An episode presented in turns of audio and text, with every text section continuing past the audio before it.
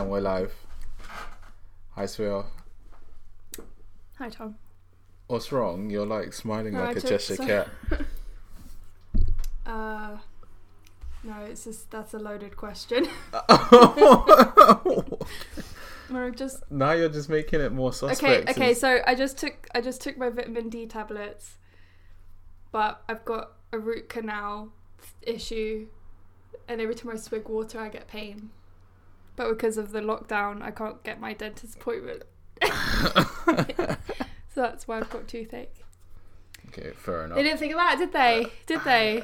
No, locking down, obviously you have to, it's for safety. But... dentist is probably the worst place of them all, because your mouth is open, you're breathing. Yeah, no, for real. There's bare liquids. It's not like... smart. The joke is, though, I was waiting for that appointment for 2 months. Yeah. But prior, and then the day before they told me, oh no, we have to, I was like, you're joking. You even switched dentist as well. For real. I need this root canal. Anywho, that's why I was smiling. Okay, fair enough. I'm going to take these headphones off because it's mad echoey for me. Okay, so I guess today we're revisiting what was our first 4 episodes and what kicks this whole podcast off. Yeah, I suppose let's just pretend that the last month we haven't, you know, that we've been putting out regular content. The last one we did was the corona, like just, I guess, lockdown. No, there's that unreleased episode that we haven't released yet, which we might release at the same time as this. No, it was a bit dumb though. No, but I enjoyed recording it. Well, yeah, but it was, anyway, but yeah, so the last thing that is on... you seem so not motivated. No, it's just weird, isn't it? Like, the last half, it's been like a month, right? Yeah, I guess, yeah, just adjusting to the current situation. Well, little did we know we'd be in this for the long haul. Well, we did, didn't we? Yeah. But, and I think we need to do this for another 8 weeks, if I'm honest. But, I don't know, it's just felt like, what can you say? What can you talk about? What can we talk about that is of value, that provides value to people during this time, that gives people enough respite, but also is not... It's not just entertainment for entertainment's sake, where, you know, we're just trying to numb ourselves from the situation. You know? That was kind of where my head was at. Yeah, where your head... I certainly wasn't there. I'm always happy to talk, even if it is nonsense. It's not talk nonsense. I'm, you know, always up for a good time. But yeah, I feel like this time... Now I've had a kind of... what's the word? A break or hiatus. A burst of inspiration where... It's occurred to me that I've been doing Ramadan for 2 weeks, and I thought, oh, maybe we should talk about that.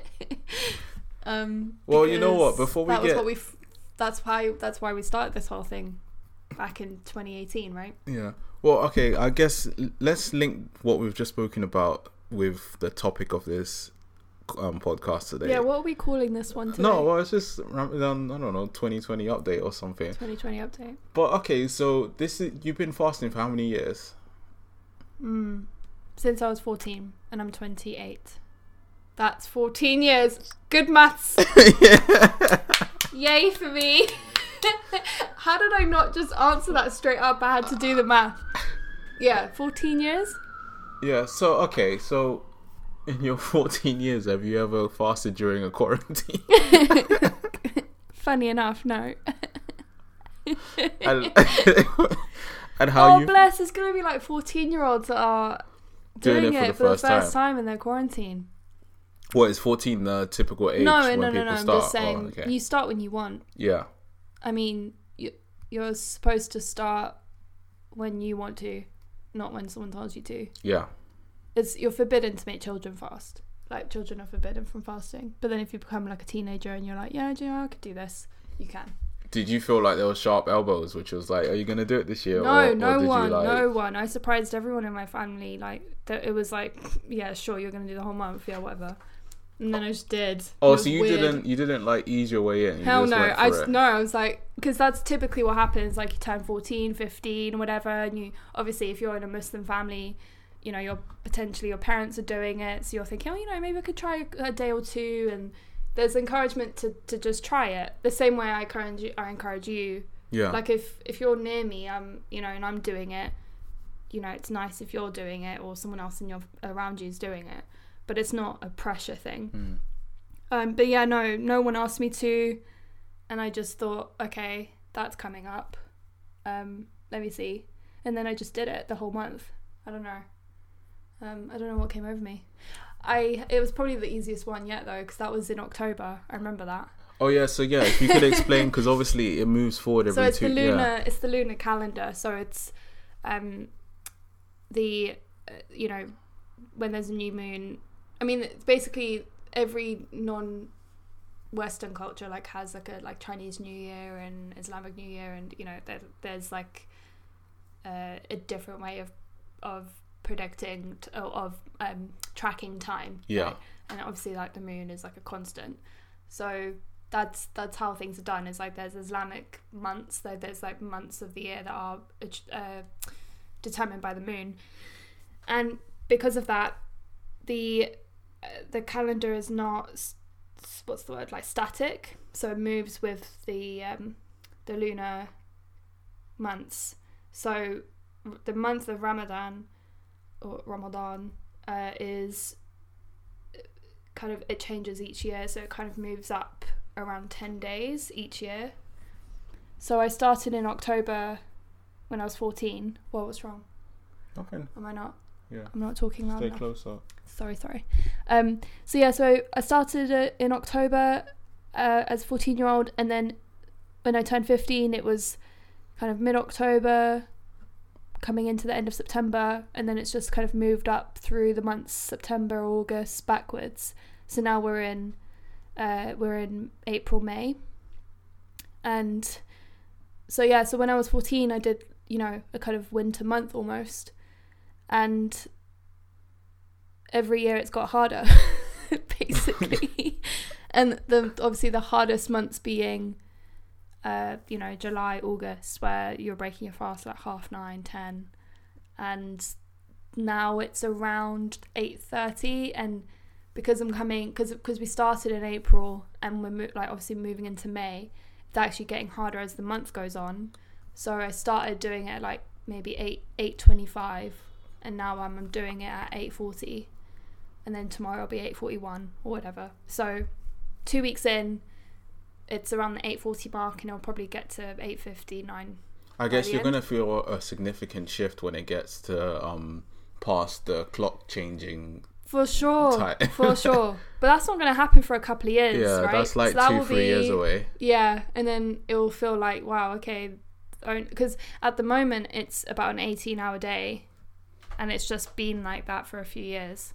And then, yeah, when it shifts, when it goes back to that kind of 10, 11 hours, man, be like a breeze. But that's the thing, so everyone around the world right now that's fasting is doing it for different times, and that's just what the UK is dealing with at the moment. Then I remember seeing that article last year with the people that are in the Arctic Circle, because obviously the summertime in the Arctic Circle they've got 23-hour sunlight, and so for them, so it's all about intention. If you're intending to fast and it's just not possible to do a 23-hour fast, I mean, some of them do, and then if you feel like it's not healthy for you or your doctor said otherwise or whatever, you can choose the nearest, most reasonable time. So where's the country closest to me that is, doing an okay day? Or they just go straight to Saudi Arabia. Saudi Arabia, of course, is where the site of Mecca and Medina are kind of holy sites. Not a holy country at the moment, though. Yeah. But shots fired. Shots fired. Duh. I mean, isn't that obvious? You didn't get time to duck from that. Isn't that obvious? Before we get into all of that. But yeah, what were you saying? So Ramadan, whoop whoop, 14 years. Yeah. First one in quarantine. So how has it been? Or, again, you're full of these loaded questions, No, I'm really intrigued because I'm very aware that this is a very unique experience for. Well, let's scale back a bit. Go on. Why are you asking? It's interesting that you're asking me that when you're married to me and you live with me, and it's you don't know the answer to that. Why do you think you don't know the answer to that? No, because it's a personal experience for everybody. Like, I've seen from being with you, each time you fast, you get different things out of it spiritually.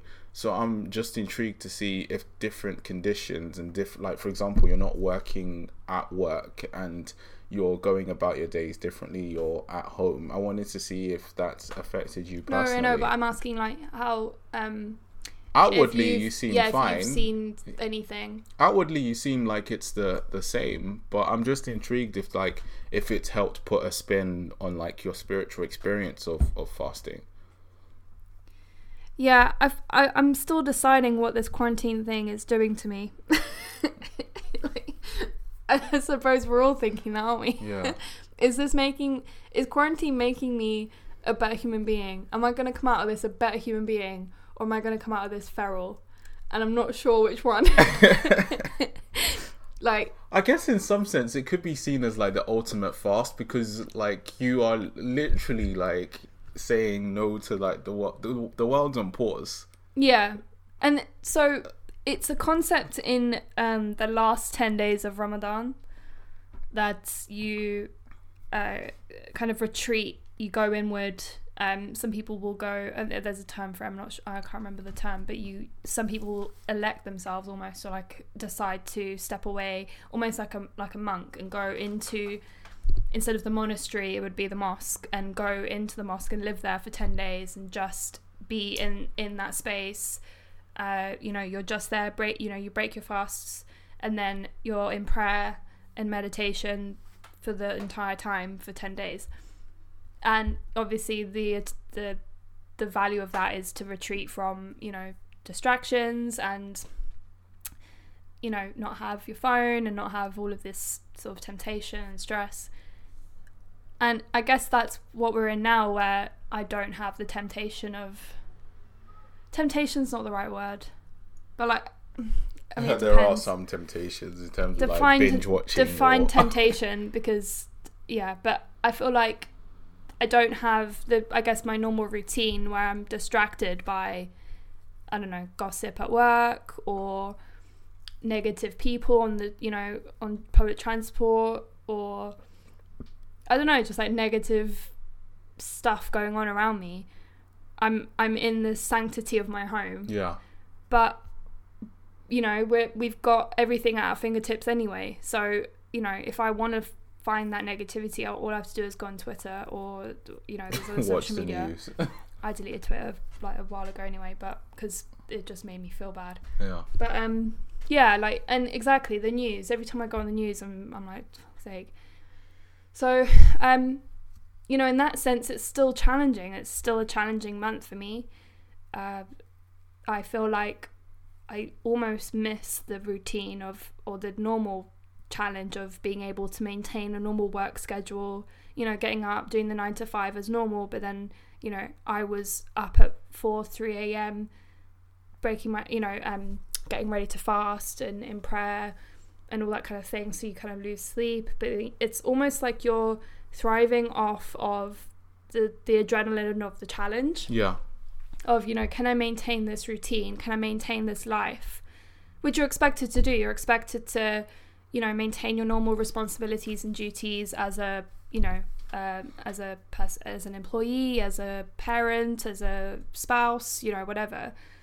And, take care of your home, take care of your situation, take care of your job, but also have this whole thing of, oh, you're not allowed to eat and drink. You're not allowed to partake in the normal stuff you usually do, and see how that goes for you. Like, what comes up for you, what is brought up for you.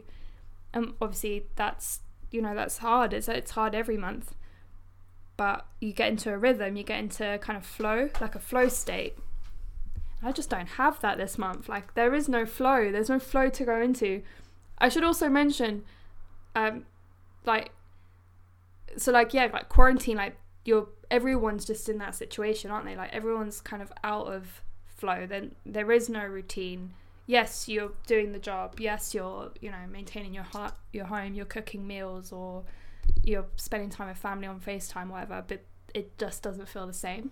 So it's like everyone's going through it, but I'm saying that, we're all it's just different when you're fasting on top of it. 'Cause it's like, what is my challenge? And then we were talking to our friends, and they're good of their fasting, and this was prior to Ramadan. And he was saying how, like, what about if it's actually the challenge is not can you maintain a normal routine, or if the challenge is can you like actually spend this time to look inward and get honest with yourself about like who you are and like what you're about. With all these distractions taken away, like what is left? And that's just been sort of the thing that I've been rooting myself in, is actually just, okay, nothing else around me is really changing. I'm in Groundhog Day. So what can I do about myself? Like, what can I do to change? And, you know, I don't know. Does that make sense? Yeah, I kind of get you. Yeah, I feel like there's I get a sense of like confusion and like not feeling like you've got your bearings just nope. It's like you're halfway in, and it's like that. Yeah, I'm halfway in. It feels like, but I don't know. Part of it too is like I my sleeping routine's off. Like I thought, you know, let me because okay. We're on two different schedules. We're on two different schedules. Well, I'm going to bed at 4 a.m.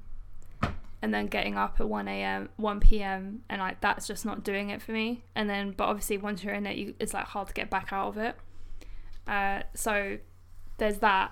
And the reason I'm doing that is that I the kind of last opportunity to eat something and drink something is at sort of 4 a.m. 3:30. It's the last night it was like 3:33 or something, which is the break of dawn. So you're fasting from the break of dawn to sunset. And, you know, my intention was, well, you know, if I just kind of shift my routine, then I've basically got a normal day. And it's really not a normal day, because even if you're doing that, you're not really, I don't know, I'm just not alert, I'm not myself. I'm like, I feel lazy. I have like full 8 hours, but I just don't feel like I have. So I think for the next half, I'm going to try and change tactics and, you know, get my shit together. What, wake up at like 7 a.m? Yeah, like normal work day, just normal kind of routine. I don't know, maybe that's the trick. Fair enough. What do you hope for in this remaining half? Like from a spiritual standpoint, or that's a knockdown. Yeah. She's stuffing her face with chocolate. I'm just like let me just tell you about my eating, yeah. So, normal dinner, like normal. And like 2 years ago when we did that recording, I was eating everything, yeah. Let's just say I've gone through some shit, and I'm intolerant to like a few things now, like quite a few things. So I'm just limited to like a really kind of boring dinner. You did great. Boring dinner. I've been slaving away. I want Dominoes. I've been slaving away for you. Like, I made you amazing oxtail. Dominoes. Today I made you lamb with, like, sweet potato mash. Like, just... I'm talking about the ones I did. I don't know. I'm just saying, like, basically I have one meal, and then I, like, treat myself with, like, chocolate, but, like... I can't have dairy milk, I've got to have like this expensive stuff. But then you bought this like orange one. Tastes so nice. Anyway. But yeah, in terms of hopes. What am I hoping for? Okay, so like... I don't know how to say this, but... This month, like, so coming into it, I was like, okay, what it has to be for me. If I can't maintain normal life, what it's got to be is... how can I look inward, like on a real level, and get honest with myself about everything? And I think I'm like halfway there, so I'm like on track. But an example of that would be like, and it's funny, like I haven't listened to the last ones, and I suppose anyone listening to this, if you want to listen to baby Tom and Sophia from 2018 talking about Ramadan, I don't know, I can't remember what I was saying then, but I don't, whatever it is, I'm sure I don't feel the same.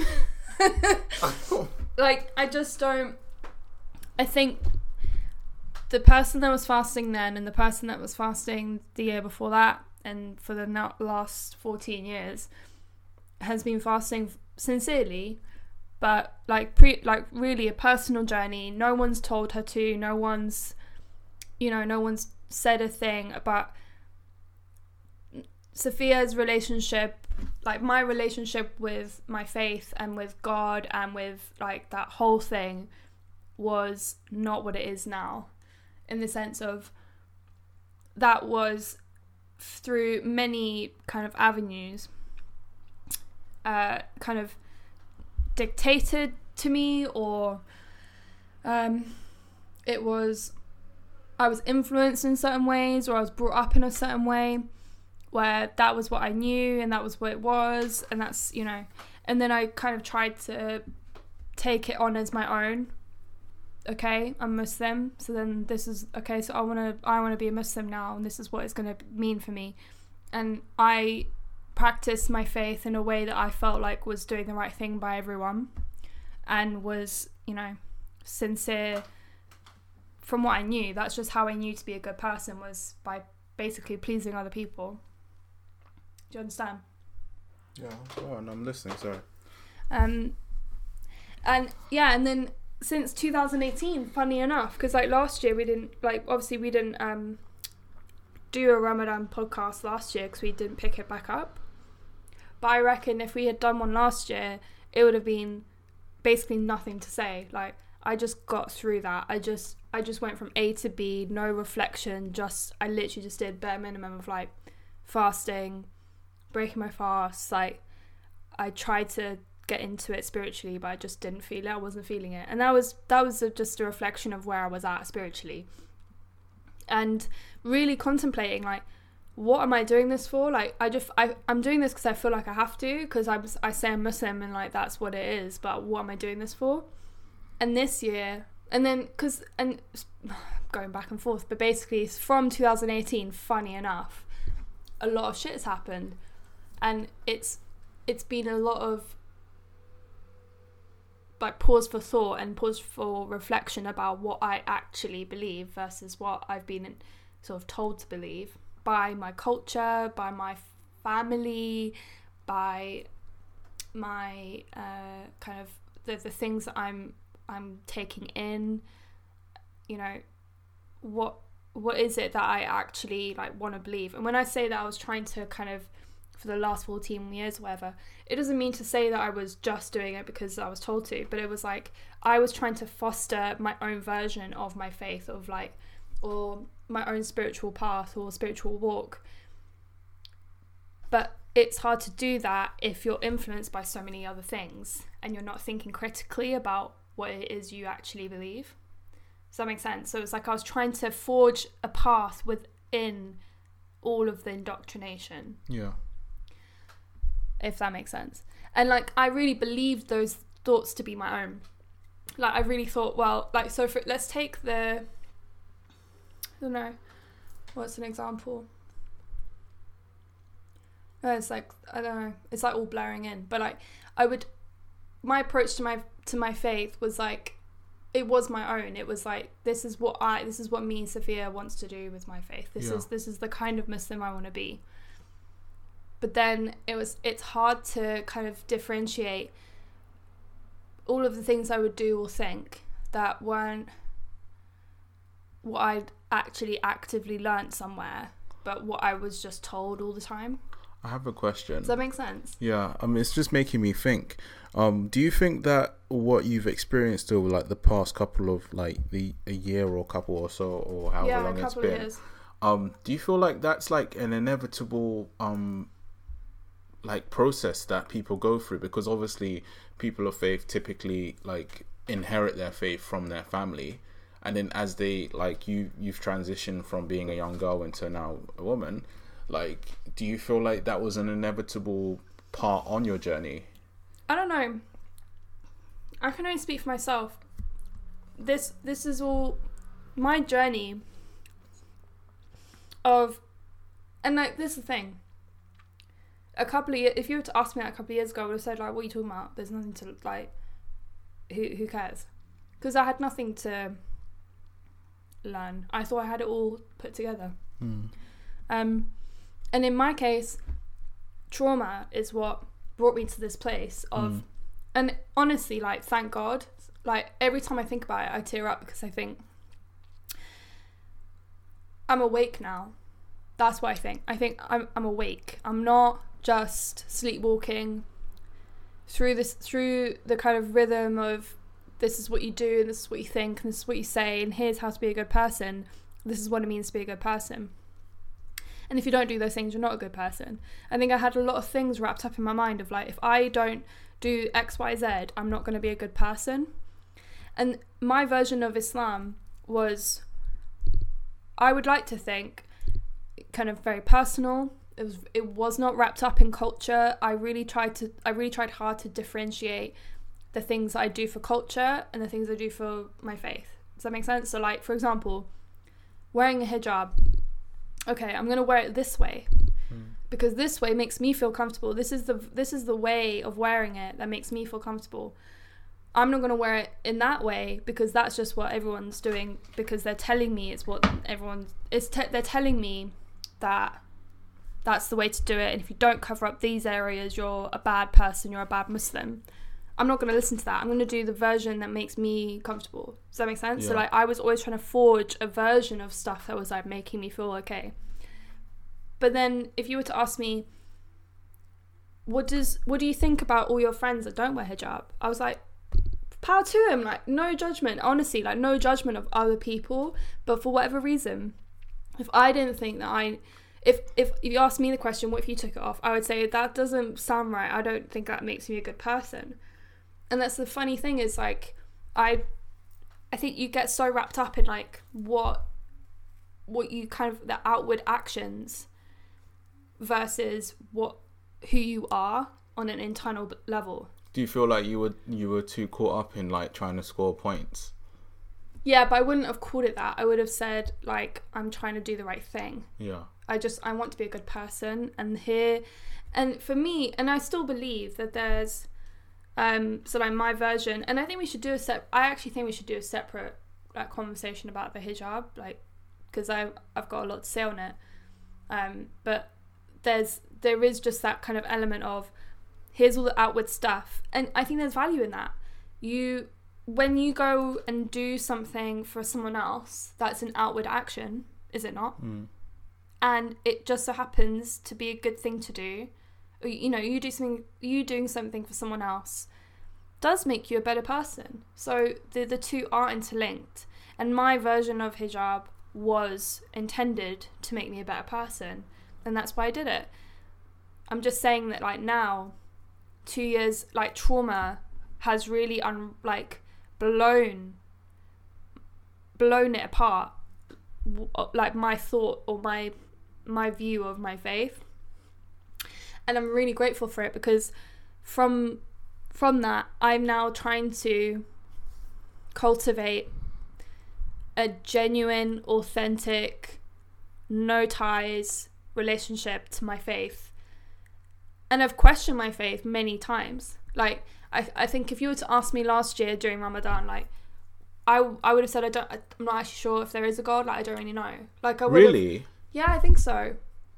I was just so caught up in my head of, like, I don't even know what this is for. I don't get it. Like, what are we doing this? Like, and that was all because I didn't think I was a good person.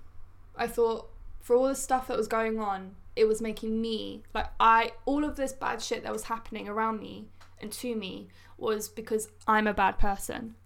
Does that make sense? Yeah. So, like, I had a lot of shit going on, and, like, yeah, so then just going back and forth of thinking about that. And, like, now I've come back around to, you know, I've like, soul search, whatever you want to call it.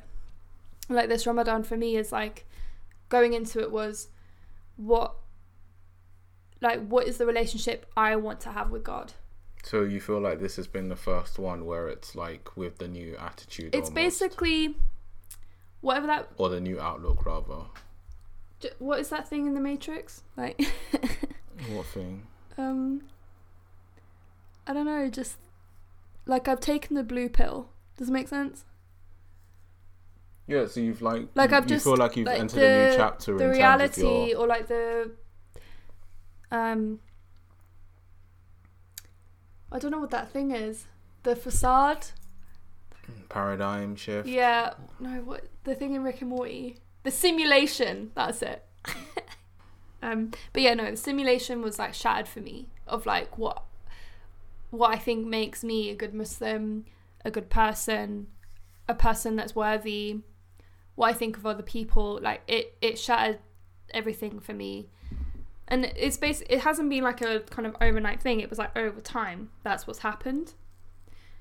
So now it's like, okay, I need to, and I have been trying to, you know, forge a genuine, like, critical relationship where I'm actually, like, thinking about what I think the qualities of a good person are and, like, why Islam? Like, that was my main question, because there was just a lot going on where I was like, if I say I'm Muslim, so I'm Muslim, but I don't think other Muslims would like me, or I don't know if other Muslims would approve of me or get me, or you know, this sort of thing. And I don't know if I want to be a part of that community that would wish harm on me or would judge me, that sort of thing. I've since learned that that was in my head. And even if it wasn't, I think basically what I'm saying is that I had a lot of problems with the idea of being part of a community that was so judgmental. Mm. And the thing is, like, that's no... What I've come to understand is, like, that's not on Islam, that's on people. Yeah. It's the same. I was basically falling into the trap of, like, people thinking Islam is terrorism. That I was falling into that same trap of, like, well, if people do it and they say they're Muslim, then that means that Islam is this. And, like, for me, an actual, like, Muslim to like, fall into that way of thinking, I like, could laugh at it now. But that was, I was really struggling with that, of, like, being... If I'm part of this community, but this community doesn't love me, what does that say? Yeah. And I've since come to peace with that because, A, like I said, it's a trap, like that kind of thinking. And it doesn't, people don't represent the religion. Like it, and it always was a very personal thing for me. But then I realised, like, you know, actually, a lot of it was wrapped up in what people thought of me. Yeah. And now it is a very personal thing. Like, and it inshallah, like, God willing, like it forever will be a very personal relationship. So that's the first thing. And the second thing is that is shared, that kind of judgment, like communities judging other people. I mean, that's universal. That's basically every other faith you can think of. And then that's every other culture. Yeah. That's every other culture. I was thinking of that TV show that you've been watching. I haven't personally watched it myself. The one with is she a Hasidic Jew, or I don't know if she's... Oh yeah, you guys have to watch Unorthodox. Yeah. Just saying. But yeah, so it's the same. But what I'm saying is, and again, I don't know. I don't want it to come across as like, if you're part of a religion or a faith group, you know, it shouldn't be something that we expect. Like, okay, I'm part of this now, so I need to sign up to the judgment.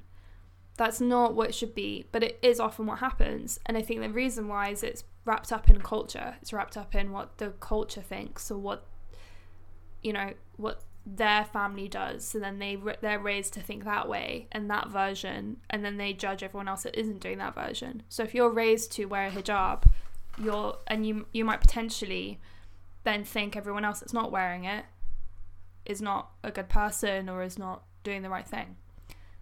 That's not, it's just not true, but that's just what that's all you think. Does that make sense? Do you feel like your new outlook has enhanced how your Ramadan experience? Yeah, no, I think I wouldn't have had, put it this way, so for the last year, it's kind of been like really slow, incremental, like progress, but very, very slow, like snail pace. And then Ramadan's really like picked it up for me, where I've like had all of these revelations in the last 2 weeks. Yeah. And I will always go back to the real value that Ramadan brings, which is that the opportunity to not take in food and drink. You know, you're not taking in water, you're not taking in food, you're not taking in the normal crap you usually do. It really does something to you. It does something to you on a different level where you can't help but be with your thoughts more and address shit that's going on in your mind. I feel like it goes back to something you were saying earlier in terms of I guess when you do fast, from my personal, very small personal experiences, it really does I guess sharpen, and tell me if you agree, it sharpens the senses, and it by not eating and drinking, you're not constantly numbing yourself, so you're able to tap into as you said, what you're truly thinking, what you're truly feeling. You put yourself in a position to basically receive insights and I don't know, that's this, it that, I think that's a really good way of putting it, because it is that it's more I'm not doing anything as such. I'm not taking a course or on spirituality or watching a particular thing that's forcing me to think a certain way, or I am just being. And I guess everyone can learn from that, in the sense of quarantine, being at home, being with yourself, particularly if you live alone. There's a lot of thinking that goes on, and Ramadan is that time to remove distractions.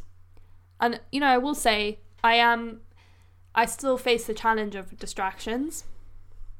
So just because I don't have a 9 to 5, going in, commuting, all of that, doesn't mean I don't have TV and Netflix and, YouTube. All the stuff. All the stuff we're doing to numb ourselves now, we're all doing it. All those rabbit holes, you start off watching a video about something and then you end up watching a video about cats and rabbits. Yeah.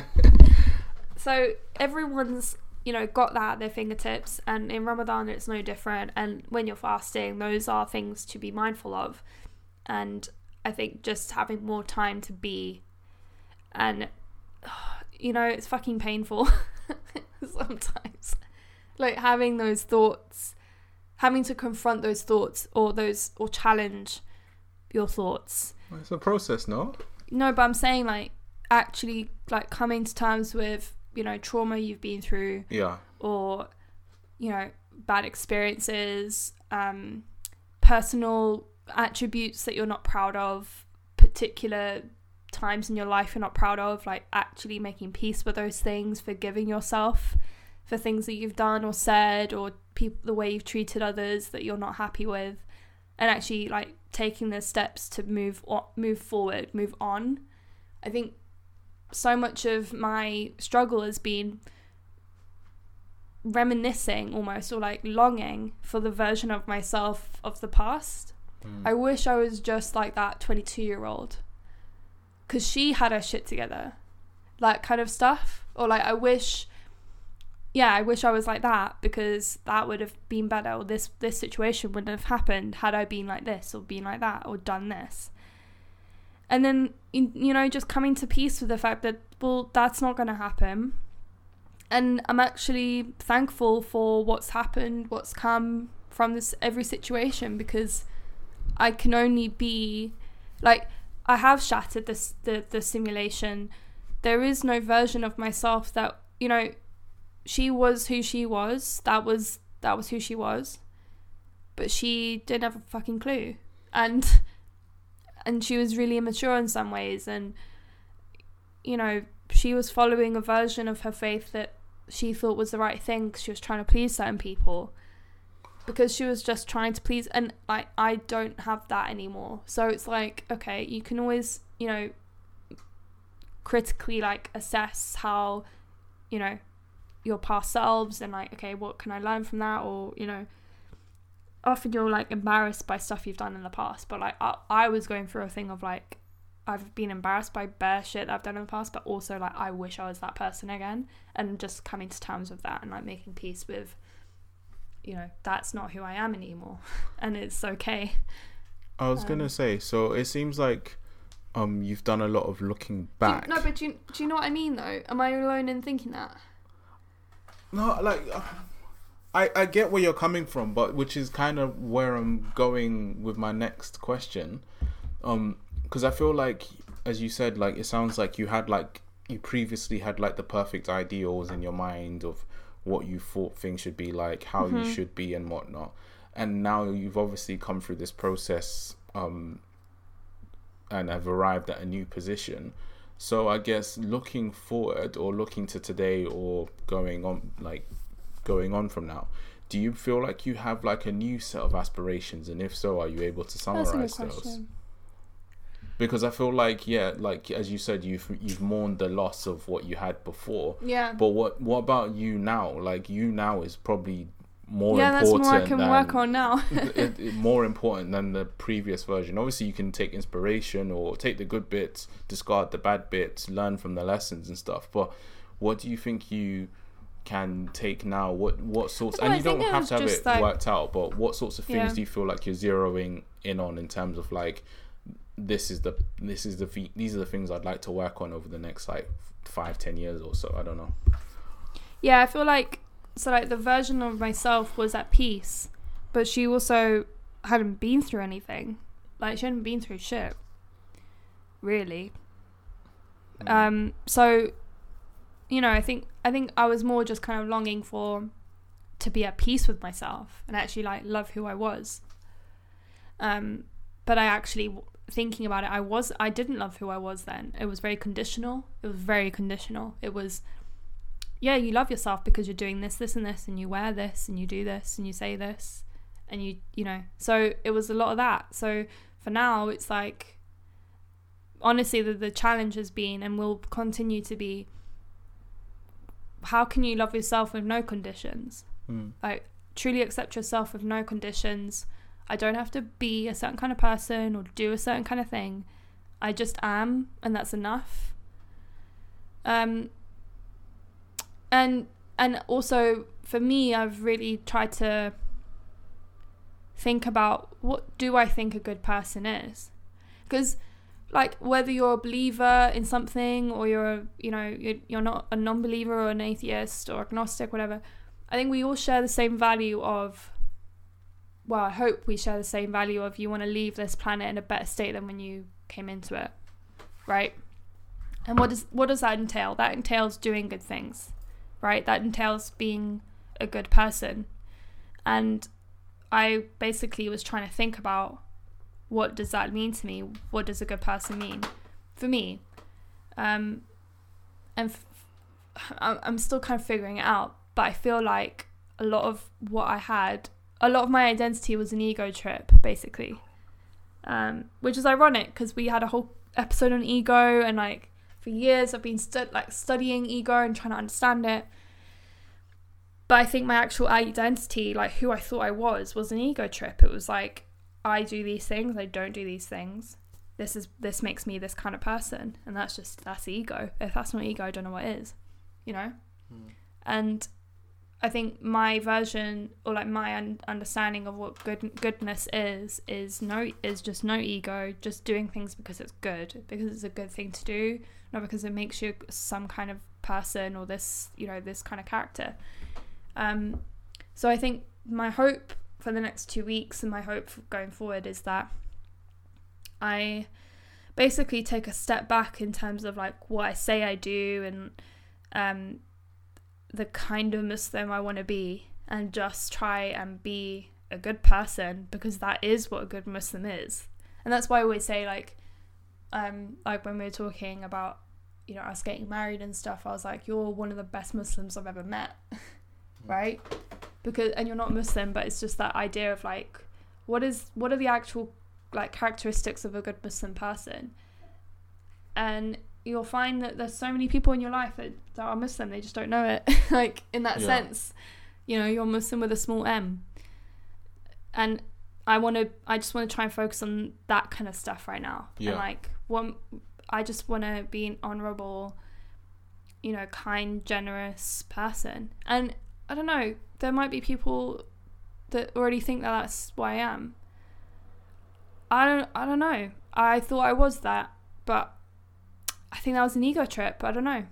I want to just take a step back and just go sit the fuck down, Sophia, and just get on with life. You don't need to humble yourself completely. And I need to start from zero. That's the wrong turn of phrase. I need to start from zero and like anonymity almost. Yeah. I was gonna say like, I don't want you to know shit about me. I just want to do the right thing. I was gonna say I don't feel like you need to completely like take yourself out the game and like put yourself in the like tie him out or in the naughty corner or something. No, but like, I feel like naughty corner. No, but you're still what is that corner? No, but I mean, because it's like I feel like don't necessarily like lament like your past woes and stuff. By all means, like learn from it. But I don't feel like you should reprimand yourself too much. No, that's what I was asking. Like, that's what I'm doing. What do you want to do going forward? I think what I was trying to say was what I'm trying to say is I want to start from zero. Like. What I actually admire about the 18-year-old me, or the 19-year-old me. Basically, the girl that was at uni was like, she wasn't perfect, but she was trying.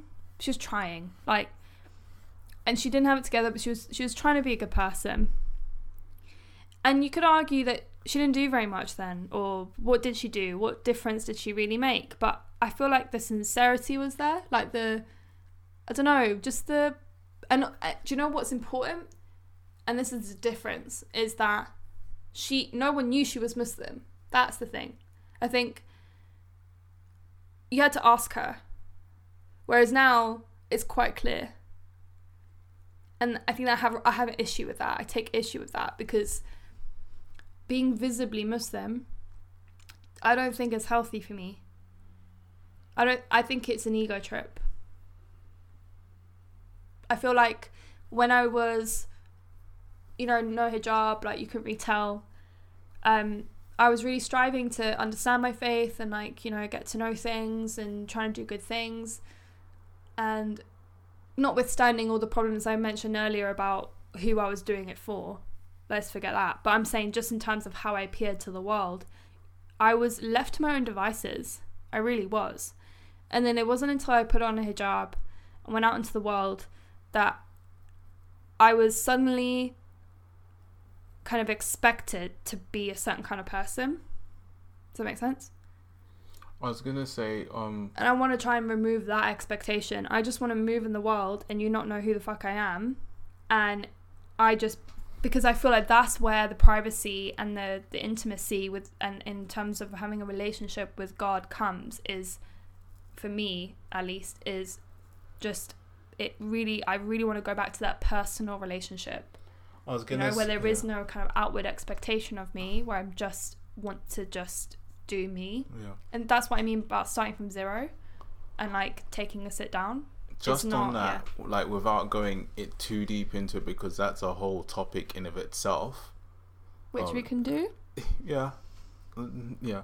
Why are you hesitating? No, because I know how much heat's around that. Like, that's not like. I just don't care. Like, I don't it's care. Just so much. Like, I've seen the comment section when it comes to those type of that. But that's specific the thing, topic. And that's part of the reason why I'm like it is problematic. Yeah. But yeah, sorry. I'm borderline lost my train of thought, but I think I was gonna say something along the lines of like, worrying about the outward pressure. Like that's not necessarily something that. Do you really have to take heed of what people might say or what people might expect of you when you are wearing hijab? Like it's just. What do you mean? Ah, it's really complicated. Like, wouldn't it be nice if women that choose to wear the hijab could just be left alone to get on with life? No, well, I'm not saying because obviously that's being idealistic. It's not. That should just be what happens. Yeah, no, I mean that's the problem. I get, and yeah, it's sad that I even said that. I can feel the sadness now rising up that I just said that, because like I guess now I'm trying to be a realist and like being like not trying to be naive and all that jazz. Because like, Muslim women out there are like that cover their hair or wear hijab. Wear headscarf. That isn't reality. They get it from non-Muslims, and then they get it from Muslims. They get it from you're just getting it crowd. From all angles, and that's the problem. Very, very weighty. And that's why I would love to be able to, you know, say that's kind of like, it would be nice to just kind of, you know, have anonymity without it. But the truth is you just don't. So, you know, that's something you have to like make peace with, or like try and like think about, what is this doing to me on a spiritual level? So I think we should do a separate talk on that. That's like, it does deserve its own topic, but I feel like it does. I feel like the Aries in you is like, yeah, I'm gonna walk into the fire, whereas me, I'm just like, oh, allow me, I don't need that stress. I can just do it myself, you know. I can just monologue. I would love. Don't get me wrong. I would love to have the conversation, but because I know how like charged it is from both sides, it just feels like. But that's the thing. It's like dropping oil into a water droplet in a hot. I get that. Vat of oil. It's just. I get that. But I feel like the question is not like, will you get heat for it? The question is, can value be derived from that conversation? And I feel like it can. Yeah, it just depends where the listener is at and what intention. But then also you need to take into account that like no one listens to this, so it's fine. But yeah, no, going back to Ramadan. Yeah, what were we saying? No, I guess, okay, well, now that we've spoken about it, I'm going to ask you the question. What we're going to say was, yeah, so like, going into the next 2, my hope is like to derive an authentic relationship where it's not wrapped up in shit, and it's I guess now my final question, which it kind of hopefully will tie this all off in a nice little bow, is 2 weeks from now, when it's Eid, what do you think? How do you think you'll feel in terms of like how this year has been for you? In terms of Ramadan specifically, over the 4 weeks or the 28 days, roughly. I'm hoping I'm just going to be thankful, you know, grateful. Yeah, I think it is. I don't know how to say it other than like I really encourage people to try it. I think. No, I mean like for you personally, what do you think this edition or this volume of your fasting will be like? Oh, it's one for the books, man. Not because you know anything happened in particular, but because obviously it's quarantine, so that's a unique one. I'll tell my grandkids. There was once upon a time we did Ramadan in quarantine, which by the way I must mention is it's a very challenging thing to do in quarantine. Because Ramadan is not just about the kind of internal spiritual journey, the iftar, but it's so much about communal gatherings and charity and giving and volunteering and feeding the homeless and like taking people into your home and you know what like gathering with family, seeing people. It's like Christmas every day. I remember we said that a couple of years ago. Yeah, like it's like when there's Christmas, you go to your parents' house. You go like families get together and they have a Christmas dinner. It's like that every single day. That was my main thought. Like in the last couple of weeks of Lent, and like in the lead up to Easter, I just kept thinking because so sad. Yeah, I felt sad because I like so many like Muslim people that I know of that I've come across like. Iftar and like the communal aspect is a really, really big deal from what I've been able to derive, and I felt really genuinely like sad inside knowing that they won't be able to enjoy that in the same way that that I've seen previously, and it's just I just hope that it's not been too dire there's obviously and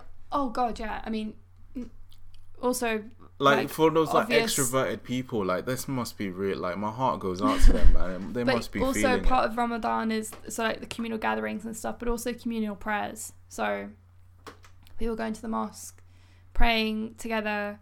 Mosques are packed every day, every single prayer, 5 times a day, and that's no longer there either. So communal prayers and like you know, kind of the blessing of being around other people for the same cause. You know, it's no longer there. So, you know, people are going through it. It's a really kind of strange time. Just a quick sign. Have you gone on any of the virtual iftars or? No, I haven't yet. No, No, because I remember you mentioned it and then I forgot about it. No, I've just been looking at like lectures. I know people have been like setting up like virtual live screens and like YouTube lives and all sorts. And I've been watching virtual live. I've been watching live streams of like talks and chats, but not that. Wouldn't that be awkward? Like we just eating dinner. That's weird. Oh, no, like... I'll do it. But yeah, it's that kind of thing. I'm like, oh, this is weird. Be silent. I'm sure someone will like say something, not just like. And then the mosques are streaming like sermons and stuff. But yeah, so what was I saying? Pardon? What were you saying? No, I just wanted to know how you'll look, how you think you'll look back on it. But yeah. Oh, that was it. Yeah. So then there's that, and then I guess just lastly the, I guess that the veil's been lifted almost of like what I thought. Sorry, I'm not talking loud enough. So the veil's been lifted for me in terms of what I thought my faith was, what I thought my relationship to my faith was, what I thought the characteristics of a good person were, and what I thought I was. So that's been like monumental, and I really feel like it's just not. I mean, my relationship is never going to be the same. I don't think I'll fall into those traps again. And I might circle back to doing the exact same kinds of stuff that I did before, but it will be because I decided. Yeah. Not because someone else did, or a culture did, or a certain leader or thought leader that I respected said so. Yeah. I think if I do circle back around to taking on the same practices or the same beliefs, it will be because they're mine and not anyone else's. And for that, I'm thankful for this opportunity to really be reflective in that way. And I think, I am not the same person, and I'm not the same person that I was 2 years ago when we recorded those things. And she was really sweet and cute, but she was fucking clueless, and that's fine. That's okay. Like, I feel like you're being really harsh on yourself. I'm not. She it was so wrapped up in what everyone else thought, and I'm just not there anymore. And I think that's a good thing. It's a good thing. Yeah, that's what I'm saying. I feel like just accept. Like I'm saying like be accepting, but not. I'm just saying, listen to them at your own risk. As I said before, don't put yourself in the naughty corner or like... Just... I'm really not. I'm just looking back and going, wow, like that's growth. It's growth. Yeah. In some ways, I'm not as like, according to her barometer of what a good Muslim or a good version of myself would be, I'm far away from it. Like she would be judging me right now. Does that make sense? She'd be judging me for not doing enough, for not being a good enough person. And that's growth to me because I just have a different perspective on what that is.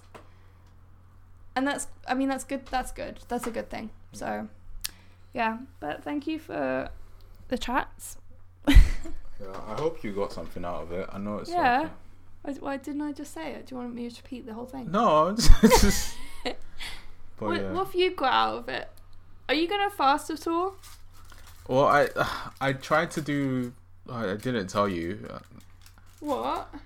So like, when was it? Yeah, earlier at the start of this week, I did 2 days where like I went up until around roughly lunchtime, just like acclimatizing myself, thinking, okay, let me get into this at some point. But yeah, and I did relatively okay. But yeah, I will at some point, hopefully. But it's just... Aww. Yeah. Just, that surprised me. Yeah. That'd be really cute. You should. I mean, you've done it once. You know how good it is. Yeah. I'm saying that's what I'm saying to everyone else. Like, just try it for a day. Do you know what it is? You're not gonna have a revelation. I mean, you might, but you probably won't. No revelation guaranteed. No, for real, like for real. But I mean, you have to want it and stuff.